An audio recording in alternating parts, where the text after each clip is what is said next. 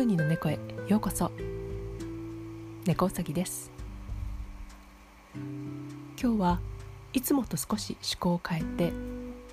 オーストラリアとは関係ないんですけども私が最近読んだ本をご紹介したいと思います。これは私のポッドキャスト仲間とのコラボ企画ということで皆さんが聞いていらっしゃる他のポッドキャストでも本の感想が聞けると思います。ころで本日ご紹介する本は「土を食う日々我が精進12ヶ月水上勉」水上勉は2004年に85歳で亡くなっているんですけども代表作として「狩りの寺」や「金閣炎上」などがあります。水上はしばらくお寺にいたんですけどもこの始まりは京都臨済宗のお寺で宗国寺というところがあってその中の随春院というところの住職が若さで小僧さんを採用しようということで水上が選ばれて家が貧しかったということもあって9歳の時に京都のおじさんのもとに送られて10歳の時に正式に随春院に入りました。得度をして修行を始めるんですけどもあまりの修行の厳しさに13歳の時にそこを出てしまいます。その後連れ戻されて東寺院というところに移ります。その後水上が16歳の頃に院士という老子にお仕えする女房役のような仕事をすることになりました。その老子には毎日お客様が来て必ずお酒を飲むのでそのあて作りが水上の仕事となってきました。その時に限られた食材を使って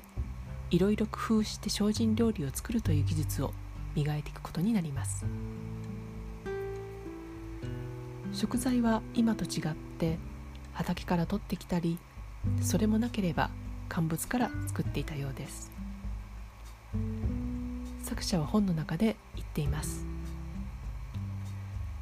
精進料理とは土を食うものだと思ったのはそのせいである。旬を食うことはつまり土を食うことだろう。1月から12月まで毎月の旬の食材についてまたそれに関連した作者の経験や逸話などを織り交ぜて淡々と日々の食について語っていっています。素朴な食材を本当に丁寧に丁寧に食材と会話をしながら調理をしていく水上の食材に対する感謝や驚き感動などがひしひしと伝わってくる本です。本日から4月ということで春の息吹真っ盛りの季節となりました。この本の4月の章の部分から一部読んでみたいと思います。土壌すくいに使うぐらいのざるを一つ持って入っていくと崩れ岸沿いに嫁な水せりが若々しい葉を輝かせて待っている。さらにこの季節はタラの芽アカシアの花わらびみょうが岳里芋の茎山うどあけびのつるよもぎこごめなど我が家の周りは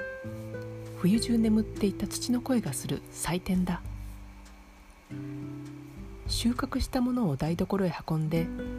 土をよく落とし水洗いをしていると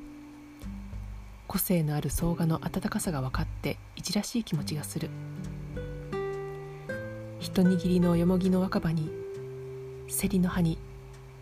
涙がこぼれてくるのである水上は冬が長く厳しい軽井沢に住んでいるので春に芽吹いてくる食材への感動がより大きいのでしょうひしひしと水上の気持ちが伝わってきますね。